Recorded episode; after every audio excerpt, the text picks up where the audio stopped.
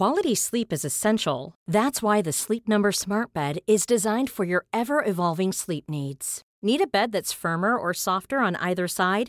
Helps you sleep at a comfortable temperature? Sleep Number Smart Beds let you individualize your comfort so you sleep better together. JD Power ranks Sleep Number number 1 in customer satisfaction with mattresses purchased in-store. And now save 40% on the Sleep Number limited edition Smart Bed for a limited time. For JD Power 2023 award information, visit jdpower.com/awards. Only at Sleep Number stores or sleepnumber.com. Nobody who was around at the time is ever going to forget how the war began in the bright blue sky of Manhattan 20 years ago. Its end, last month, was tinged with the grainy greenwash of a night vision image.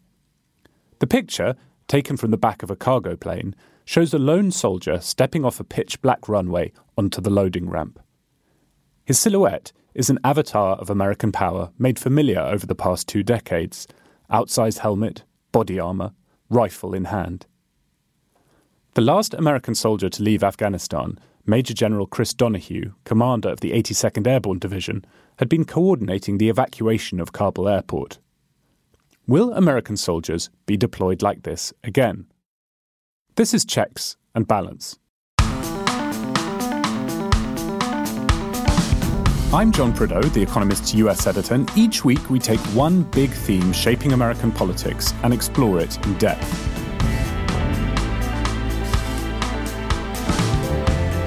Today, is American interventionism over?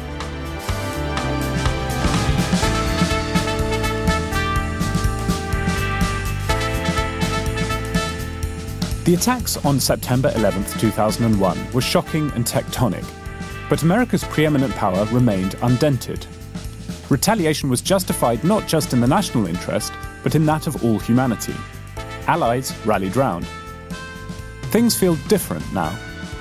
President Biden says the retreat from Kabul marks the end of an era.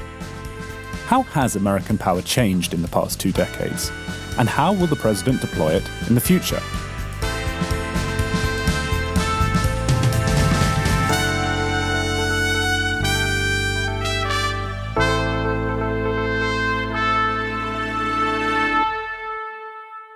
With me to discuss all of this are Jon Fasman, the US digital editor, and Zanny Minton Beddoes, our editor in chief. John, you were living in Brooklyn on 9 11, if I remember rightly. That's right. I was living in Brooklyn, but working in Manhattan. And on the morning of September 11th, it's a beautiful, clear fall day. I remember getting out of the subway station near my office and seeing a plane flying screamingly low above me and thinking that was odd. I assume they're making an emergency landing back at LaGuardia. And then shortly after I got to my office, the first plane hit the first tower. Um, and then we know everything that happened after that. And Zanny, you were in DC. I was in DC. Um, 9/11 is um, evokes very mixed emotions for me because 9/11 was actually the day I got married, uh, two years prior to the 9/11. So uh, on on 9/11, 2001, I was having a somewhat lazy morning. And I was still at home in Washington, D.C., when my sister from London called me and said, what is going on? And explained that, uh, you know, just after the first plane had hit the tower, and we rushed upstairs and watched the second one on television. And it was, it was the most, as, as Jon says, it was an absolutely glorious day in DC too. And we, I remember then trying to get to the office, uh, and the streets were full of cars. The you couldn't call anyone. The the, the telephones were jammed, and it was. Um, it, it is absolutely vivid in my mind the, that first hour and and the the sense that a world had been shattered and I, I'm, I had spent most of my adult life in America but I wasn't an American but it was that very clear sense of of incomprehension fear uh, and a world having been fundamentally changed well, we have uh, 9 11, we have the Twin Towers on the cover in the US this week of the weekly edition of The Economist. And we've done that partly because it's the anniversary, obviously, but also because this feels like the end of an era in American foreign policy. So we're going to begin the show by going back to the beginning of that era, the moment just after 9 11. At the time, Joe Biden was chair of the powerful Senate Foreign Relations Committee, and he had a front seat as America decided how to respond to the 9 11 attacks. For this week's economist, James Bennet has been looking back on how Biden's views on the use of American power have evolved over those two decades. You know, it's hard to conjure, it's hard to recall today the extraordinarily powerful sense of solidarity that was created in America in the immediate wake of 9 11 from the standpoint of today's America, which is so angry and so polarized, in which we've seen citizens attack their own capital, it is astonishing in a way to think back on those moments when legislators gathered on 9 11 on the steps of that same Capitol, and impromptu they broke into the singing of God Bless America. James, in the piece you've written this week, you weave speeches of Joe Biden throughout the timeline to illustrate how American foreign policy has changed in the past 20 years plus. How did 9 11 change his thinking and change the American foreign policy consensus? Immediately after 9 11, he saw the possibilities of a whole new world in consequences of that attack. It wasn't just domestic solidarity that we were experiencing at the time, it was really global solidarity, you know, the expressions of compassion, concern, sympathy that came in from all over the world made a lot of American politicians think that there was an opportunity here to create a new global framework because, as Joe Biden was saying on September 12th, the whole world is now vulnerable to this same danger. What he saw at that time was what he called the civilized world coming together to confront barbarity. He imagined a new relationship with the Chinese, a new relationship with Russia, the possibility that Iran would even move to some degree into the American sphere. And James, after 9 11, you had this confluence in Washington. You had the, on the right, the group around the neocons who were enthusiastic about using military power for regime change. And then on the left, you had a different tradition that kind of ended up in the same place. It grew out of people worried about genocide and human rights abuses, optimistic that you could use American military power to improve societies, bring women's education. And then what happened over the next 20 years, really, as that project came unstuck, it became clear that it's extremely hard to build viable, peaceful democracies as an invading power. And so a lot of people over the past 20 years have gradually become disillusioned with that whole agenda. At what point did Joe Biden, do you think, lose faith in it? You know, it's, it, it, John, it's so interesting to look back at the 90s now the Clinton administration kind of went back and forth on this question. You know, it, experience in Somalia at the outset of that administration made them very leery about using power. They then didn't use it in Rwanda to prevent a genocide when they could have. And that, I think, then informed their decision to use force in the Balkans. And Joe Biden was a huge supporter of that instance of liberal interventionism and regards it as one of his proudest moments in foreign policy, bombing to stop the slaughter of Bosnian Muslims. And so he was very drawn to the idea of liberal interventionism. But I think that the experience in Iraq is what really cooled their ardor for that approach.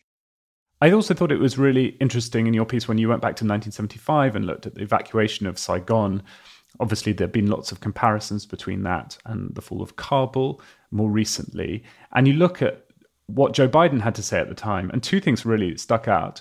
One was quite how hard hearted he was about refugees, incredibly unwelcoming towards Vietnamese refugees, which I have to say surprised me. And the second was quite how confident he was that this didn't, this defeat in Vietnam didn't, in fact, mark a decline of American power.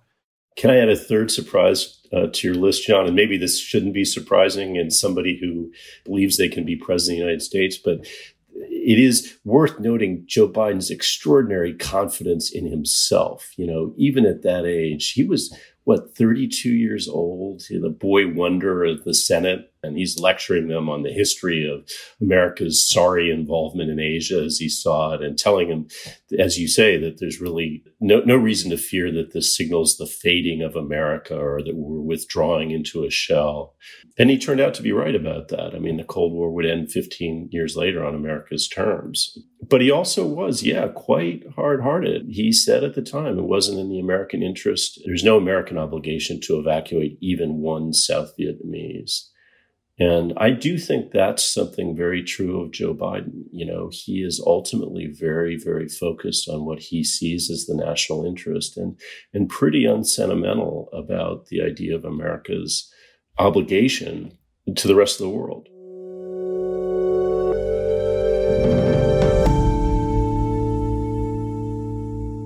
Zanny, as we mentioned already, you were in Washington, D.C. in 2001 covering economics for The Economist. So you weren't writing about foreign policy, but you did have a front row seat for the neocon revolution and everything that followed. How was that seeing it up close? And also, how have your ideas about what America can and can't achieve with military force sort of changed over those past two decades, informed by that experience in Iraq, Afghanistan, but also the experience of not acting in, in Syria, for example?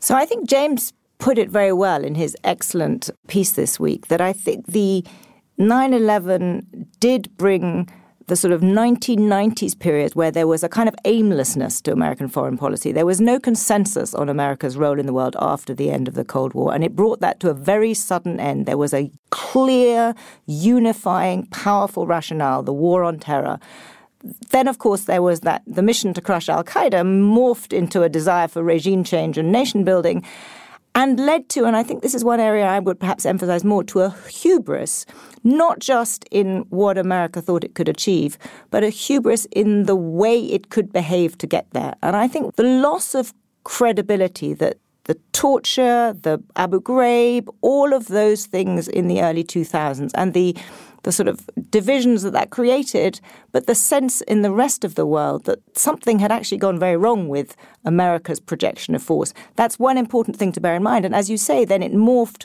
gradually as it became much more of a quagmire into a sense of why are we doing this in, in America itself. I am, you know, still of the view that liberal interventionism is not dead, and or rather, if it is dead, I would lament it. I think America is a beacon of the free world, of the liberal world that that you know this newspaper stands for and that I would champion. And I I think that the world was well served by America's leadership of that in the post-war period. And if the lesson of the last 20 years is to a an extremely narrow sense of national self-interest without the effective projection of leadership that sometimes need to include force, from America, I think the world is in, in a worse place. And so sometimes I hear now, and you hear it from the Biden administration, and you, you actually hear it quite a lot in, in the US, that America went on a 20 year detour. And essentially, that the entirety of the last 20 years was a, was a sort of terrible mistake. I, I think that goes too far. There was clearly hubris, there was clearly excess, clearly, you know, Iraq and uh, particularly, but Afghanistan too, an awful lot went wrong. But I wouldn't throw all of that away. And I think a, an America that doesn't feel a sense of responsibility to lead, because frankly, it is the only liberal democracy that can lead. It's you know we all talk about the need for Europe to step up and so forth. I wish they would, but they're not going to. And so the world will be in a very much worse place if America draws too extreme a lessons from this. Jon, how about you? Do you share Zanny's concern that the sort of consensus opinion in Washington may have overshot in the sense that for the past you know three presidential elections or four we've had presidents running on a platform to end the wars, you know, running on a platform that says that American foreign policy since 9/11 has been a failure and needs to change and that the result of that might be America going back into its shell and you know being more reluctant to intervene militarily? Or do you think that actually people have rightly learned the lessons of that era of, of hubris, as, as Zanny described it?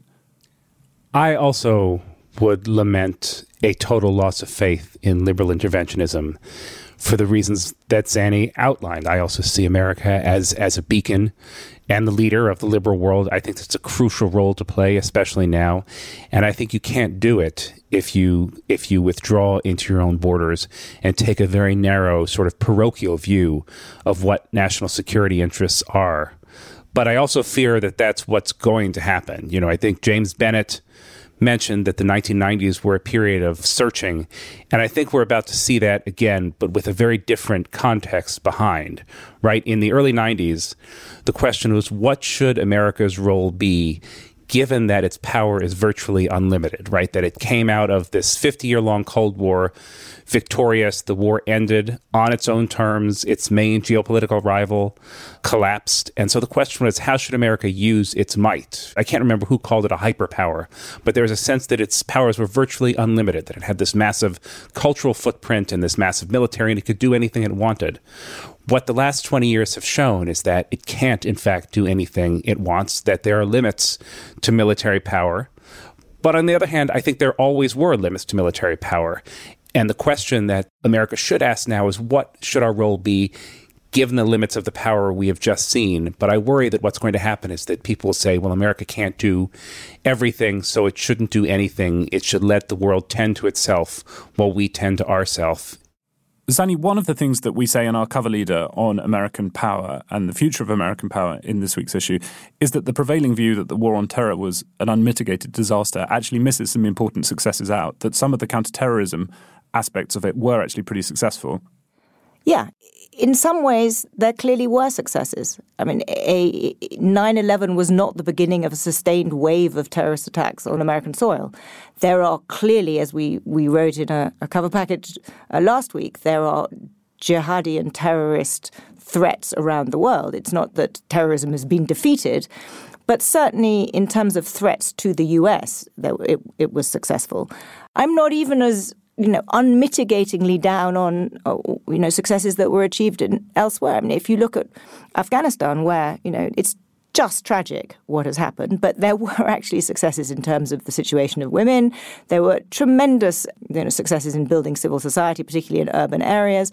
So it's very tempting right now to sort of, in a Manichaean way, to see everything in, in black and white. But I don't think it was all a catastrophe. There was clearly overreach and hubris, and I understand why the administration wanted to end the forever wars. But for me, the saddest function of this moment right now is not that the war in Afghanistan has ended. It's the manner in which it was done, and it is the lack of consultation with allies and the very unilateral way in which the Biden administration stuck to a domestically focused timetable. And the reason that that saddens me is because President Biden has made a big deal of wanting a foreign policy that pivots to, China, which I completely agree with, which rebuilds global alliances, which it's sort of it's almost an incantation, which talks about the rules-based multilateral system. Allies' faith in America's willingness to lead that system has been shaken by the way in which the withdrawal from Afghanistan occurred. Okay, thank you both. We'll look back to the origins of the idea that America has not just a right, but a duty to intervene in other countries in a moment. First, though, the usual reminder if you're not an Economist subscriber, then you're missing out. It's easy to sign up. You'll find the best offer at economist.com slash uspod. This week, we report on how New York changed for the better after 9 11 and the American Muslim success story. We also unpick the new abortion law in Texas and look at the chances of it being repealed. Economist.com slash uspod is the link to subscribe. You'll find it in the notes for this episode.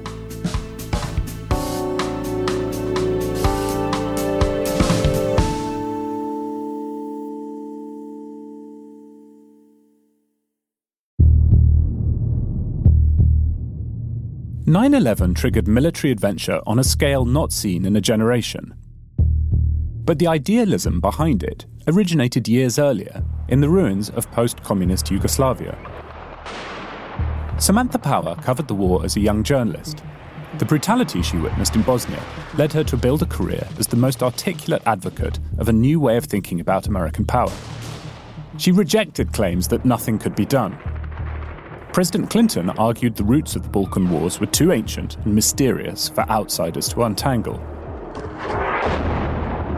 As he dithered, thousands died in massacres chronicled on cable news.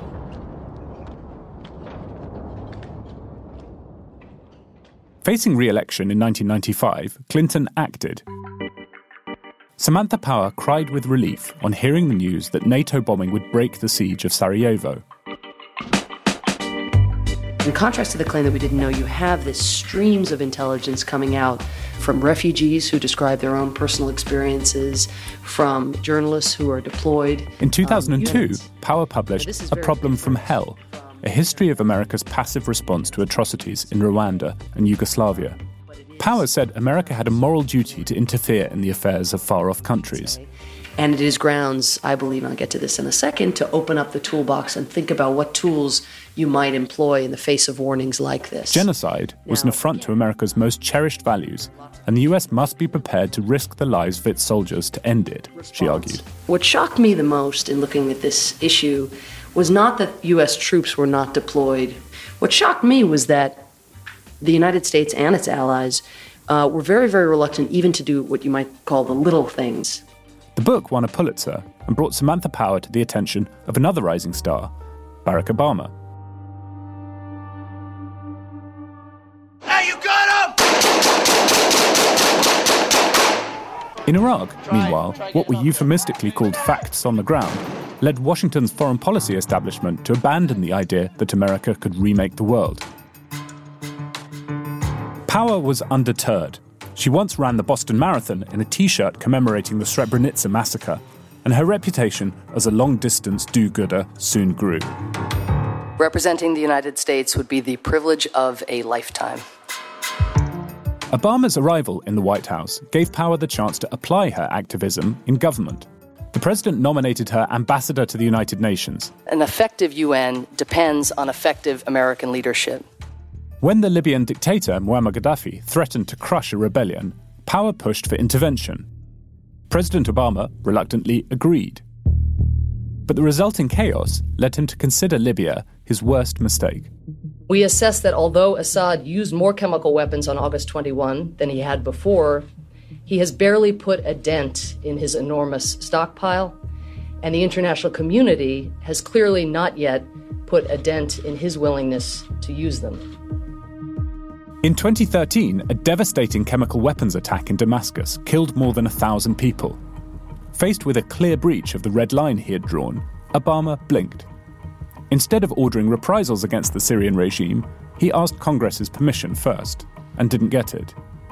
The era of intervention was over.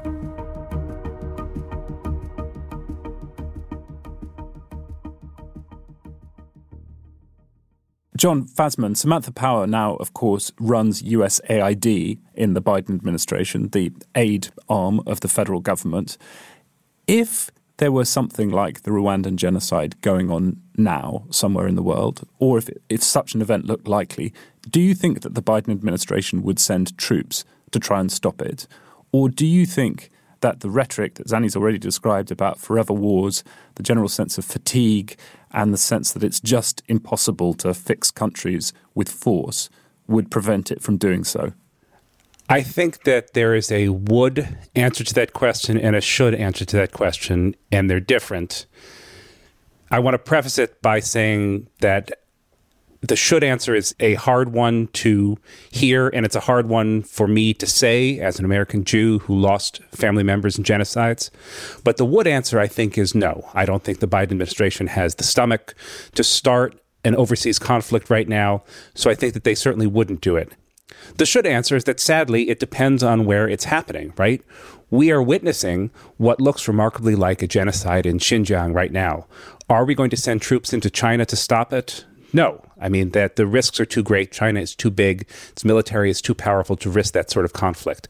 But if something like the Rwandan genocide were to happen again in a modestly sized country in Central Africa, I think we certainly should send troops in there to stop it. So, as I said, it's a cynical answer, it's a cynical truth, but I think that's where the calculus is. Zanny, do you think that's right? Do you think if something awful were going on, some humanitarian catastrophe that could possibly be prevented with arms, that the administration would run through a calculus that would say, okay, well, is this a problem that can be solved with a relatively modest deployment of troops? And can we then just get out? In which case, you know, let's do it. Or is this a much bigger problem where we'd need a large commitment of troops and we'd end up having to stay for another 10 years and so let's not. You know do you think there'd be a sort of algorithm uh, along those lines?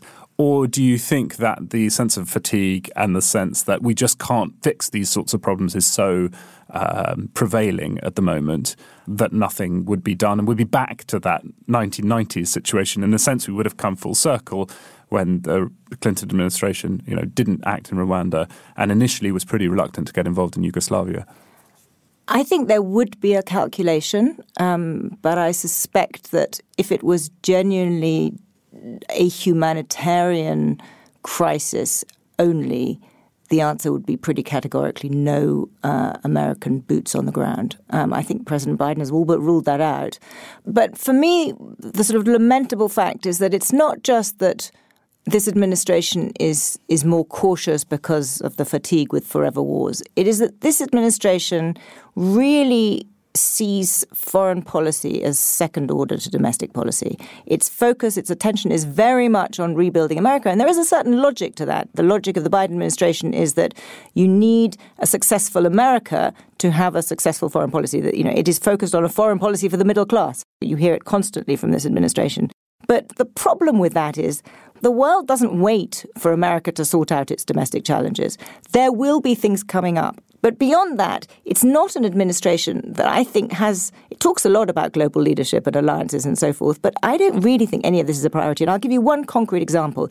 If global leadership really was a priority for this administration, then it surely would have done much more to be the global leader on a serious global vaccine response. And it hasn't been.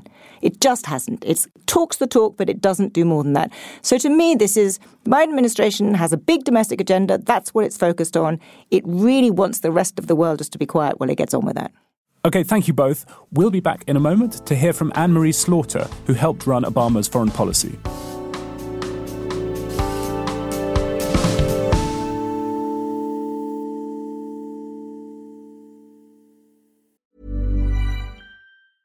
Hey, I'm Ryan Reynolds. Recently, I asked Mint Mobile's legal team if big wireless companies are allowed to raise prices due to inflation. They said yes. And then when I asked if raising prices technically violates those onerous two year contracts, they said, What the f are you talking about, you insane Hollywood ass? So to recap, we're cutting the price of Mint Unlimited from $30 a month to just $15 a month. Give it a try at mintmobile.com slash switch. $45 up front for three months plus taxes and fees. Promo for new customers for limited time. Unlimited more than 40 gigabytes per month. Slows. Full terms at mintmobile.com. Okay, let's see if we can move on from the lamentation for a moment. I've been talking to Anne Marie Slaughter. She was a senior aide to President Obama in the State Department, and she's written a new book called, appropriately enough, Renewal, in which she imagines how American power might change in the future. I had no question about going into Afghanistan, both because of the attack, we were defending ourselves, but also because of what I knew about the Taliban and what they had done to Afghan women, something any American woman who is at all interested in the world knew about. And so the idea of toppling that government uh, was both from a political or a national security and frankly a humanitarian point of view a good idea. Iraq was a very different thing. I actually did think that Iraq had weapons of mass destruction because my Democrat friends thought so. You're not alone there. Yeah. And though, again, going back to Kosovo and Rwanda and the debates of the 1990s, I thought it's possible that we'll find weapons of mass destruction and the Iraqis will greet us as liberators and we'll go back to the UN. And if that's the case, then as I wrote at the time, it's illegal, but it might still be legitimate, very much like Kosovo. None of that happened. And in both cases, it extended to a a project of remaking the country. And it's very hard, I think, for any of us looking back to see exactly when that moment occurred. But that moment is what the American people now think of. And of course, politically, it's been sold as we were remaking the nation. That was not the justification in either case originally, but it's what it became. And that is why that era is now ending. Where do you think that leaves the US now in terms of contemplating future use of armed force? If something like Rwanda were to happen again, do you think that the experience of the long deployments in Iraq, Afghanistan, and the general sense of war fatigue in America would mean that a US government, whether Republican or Democratic, would be less likely to use armed force?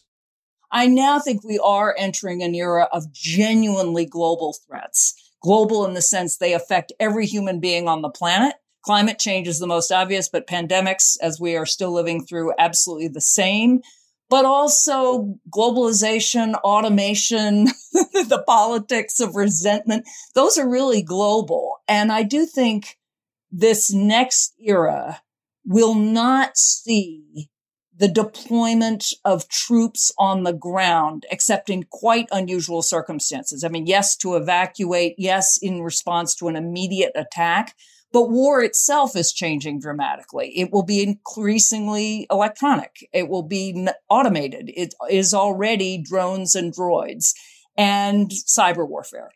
But I also think, and this is really how I do see the America, the future of American power, if we, if we can grasp it, the United States is becoming a plurality nation. By the 2040s, we will not have a white majority. By 2027, which is only six years away, Americans under 30, there will be a plurality nation. There, there will not be a white majority.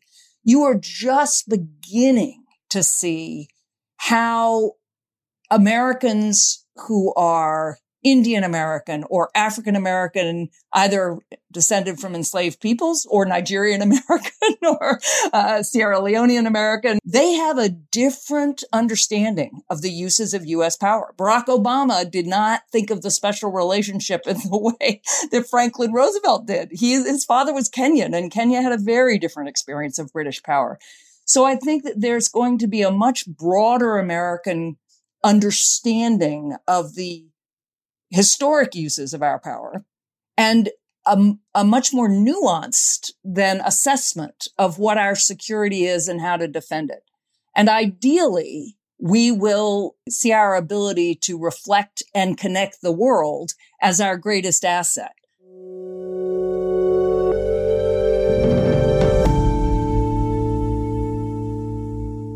Zanny, Anne Marie there talked about the run up to the Iraq War and her conviction that Saddam Hussein had weapons of mass destruction because her Democratic friends, who were all really well informed, thought that he did. And she supported the Iraq War partly for those reasons. I've been thinking quite a lot about that, listening to interviews with people involved at the time.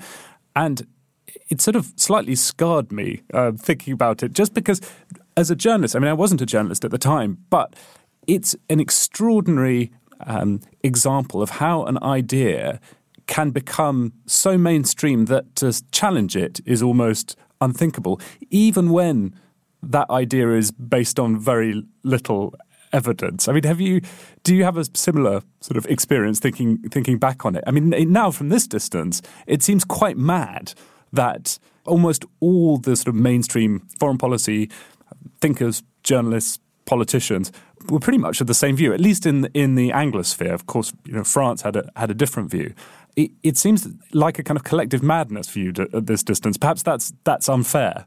I remember it very well. I, I, was a journalist. I mean, I was writing about economics, but I remember the debates and the discussions in this newspaper's editorial meetings, and we, of course, supported the war on on those very same grounds. Um, I'm not sure I would go as far as to say it was a collective madness, but I think it was a a, a very clear example of the establishment viewpoint, believing what intelligence dossiers, whether it was, you know, Tony Blair's speeches in the House of Commons, whether it was, you know, Colin Powell in, in the US. And there was a sort of a standard view that was taken from that. And and you're right. I mean, there were people questioning it, and I, I, actually I have very vivid memories of conversations with a few people in Washington trying to justify the Economist's position at that point, and they were clearly right, uh, and and we were wrong.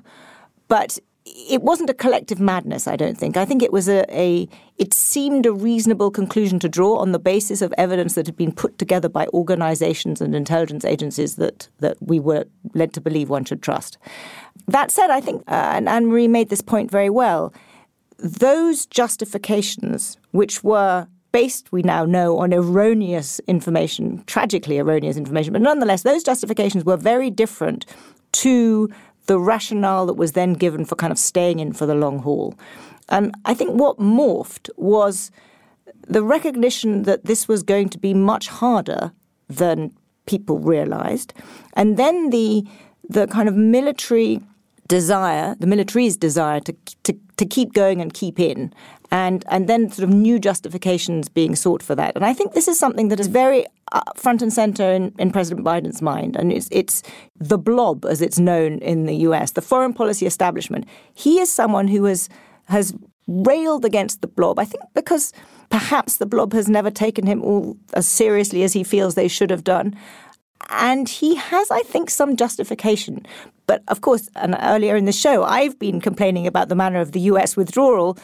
I wish the president had listened more to the blob in terms of how difficult it would be to withdraw. But so I, I think it's a it's it's too simple to say it was a sort of collective delusion. But yes, one of the many lessons we should draw from this is that it is really important for journalists, but not just for journalists, to consistently question conventional wisdom, received wisdom. That's you know that's our job. We clearly didn't do it well enough. Lots of people didn't do it well enough, and we should make sure that we keep trying to do that. So that's certainly one one important lesson I've taken from that. But c- can I just take two seconds to say something about Anne, Marie Slaughter's uh, I thought, kind of admirably optimistic take on where she thinks US foreign policy is going in a pluralist US. And my goodness, I hope she's right. She has written for us a terrific piece laying out this vision of a plurality America's foreign policy. But in it, she says that America is going to go from being king of the mountain to center of the web. It's going to be, you know, move from being policeman to problem solver.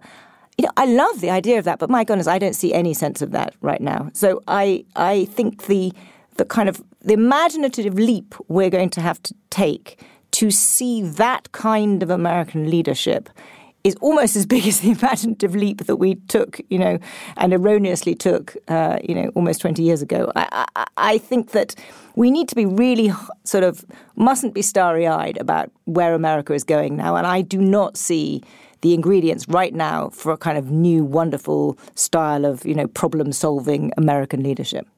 Yes, her argument in the invitation, or at least her hope, I think, rather than her argument, is that America will become, is becoming indeed, the first truly global nation where you have you know, large numbers of people from all over the world in the first big society that doesn't have a single ethnic majority. The demographers argue about exactly when that will happen, but she places it at some point in the 2040s.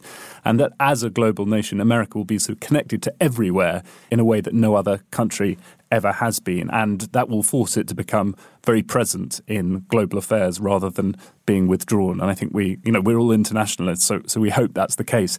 John, you've reviewed a book by Spencer Ackerman in this week's Economist, in which he argues that the 9 11 wars and the hubris and the humbling of elites get you from that moment of unipolar hyperpower American greatness after 9 11, when all the world is on America's side and the country seems to have limitless power to remake the world, uh, to Donald Trump. Can you trace that argument for us, and, and how convincing do you find it? I found it exceptionally convincing. The book is called Reign of Terror. I recommend it very highly. I mean, not least because I went into it expecting not to be convinced, or at least expecting to find that it was a polemic in which facts were selectively marshaled in charge of an argument. That is not what Ackerman did, but that is what the first Bush administration did in preparing for the war in Iraq. And so, at the risk of seeming impolitic, I think it was not a collective madness that that gripped the sort of foreign policy elite it was a failure to reckon with the mendacity of an administration that cherry picked intelligence for its own predetermined political ends. That fits into Ackerman's argument perfectly. Essentially, he says that the failure to win convincingly in Iraq and Afghanistan made the elite foreign policy consensus look threadbare and wrong, and that the xenophobia unleashed by September 11th, that is, the way that the sort of machinery of the counterterrorism response was turned on Muslims, on lots of law abiding Muslims, on millions of Muslims suspected of having no crime who are still surveilled, that those two things together are what produced Donald Trump. And his signature insight was that he figured out how to divorce the sort of jingoistic, civilizational chest pounding aspect of the war on terror from the actual policies. That is, you could you could be a sort of America firster and think that Muslims posed a civilizational threat, and think that the answer to that threat was just to hunker down at home rather than to try to remake the world. That's Ackerman's argument. It's exceptionally well supported. Um, it's a it's a bracing, maddening book. I recommend it very highly, especially if you think in listening to me describe it that you're going to disagree with it. I think I should read the book because I think I do disagree with that thesis. I mean, it seems to me that the financial crisis plays quite a big part in the rise of Donald Trump, as does the backlash to demographic change in America. How about how about you, Zanny? I, I agree. I, I, found myself my head shaking ever more as I heard uh, John's eloquent description of that book. But uh, uh, he has convinced me that I need to read it. Yeah. Well, maybe maybe we should have a book club after this.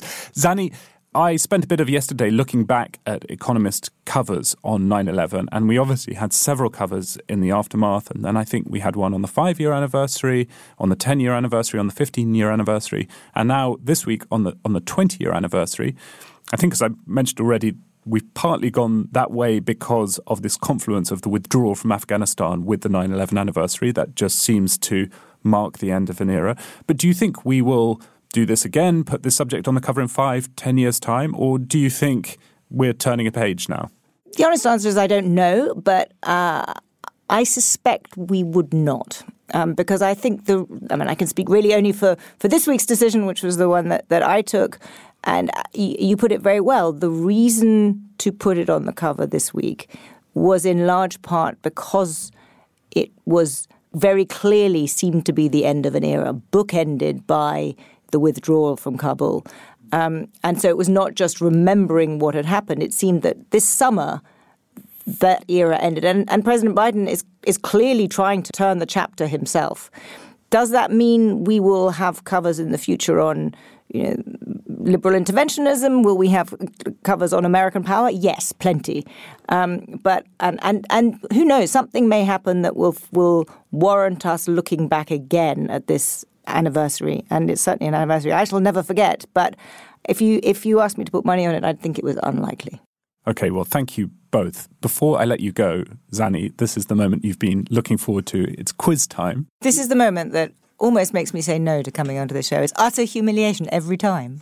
the Economist first covered Afghanistan in September 1844, relaying the mail recently arrived by boat from India.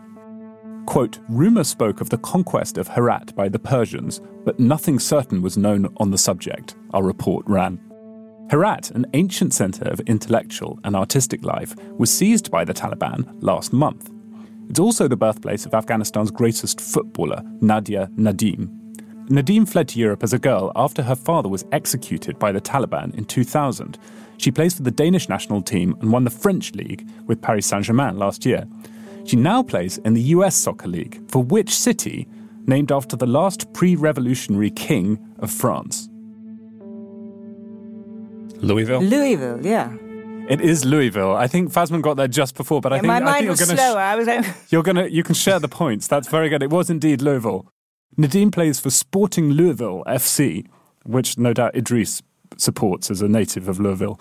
The highest paid female footballer in the world is Carli Lloyd. The 39 year old American pockets half a million dollars a year at NJNY Gotham. By what multiple does the highest paid male player's salary exceed hers? Too big a multiple. Yeah, I would guess. I would guess hundred. I have no clue, but um, why don't I say? Why don't I say? It won't be more than hundred. Um, uh, Eighty. Zanny, you, you get the points 82 times. Lionel Messi's new contract with Paris Saint Germain gives him $41 million a year, including bonuses. So that's either points equal or Zanny, you've just shaded it. So there's no excuse for you now not to, not to come back, having that's beaten right. Fasman on his home turf. That was complete fluke.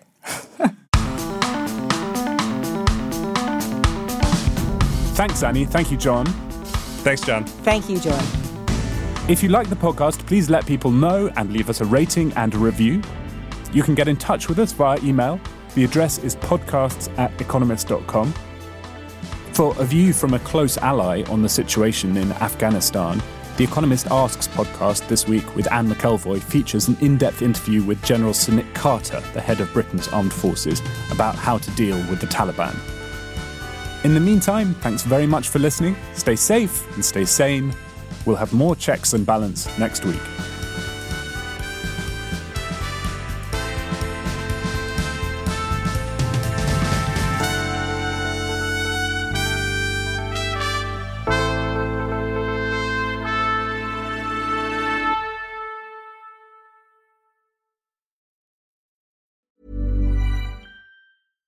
Hey, it's Paige DeSorbo from Giggly Squad. High quality fashion without the price tag. Say hello to Quince.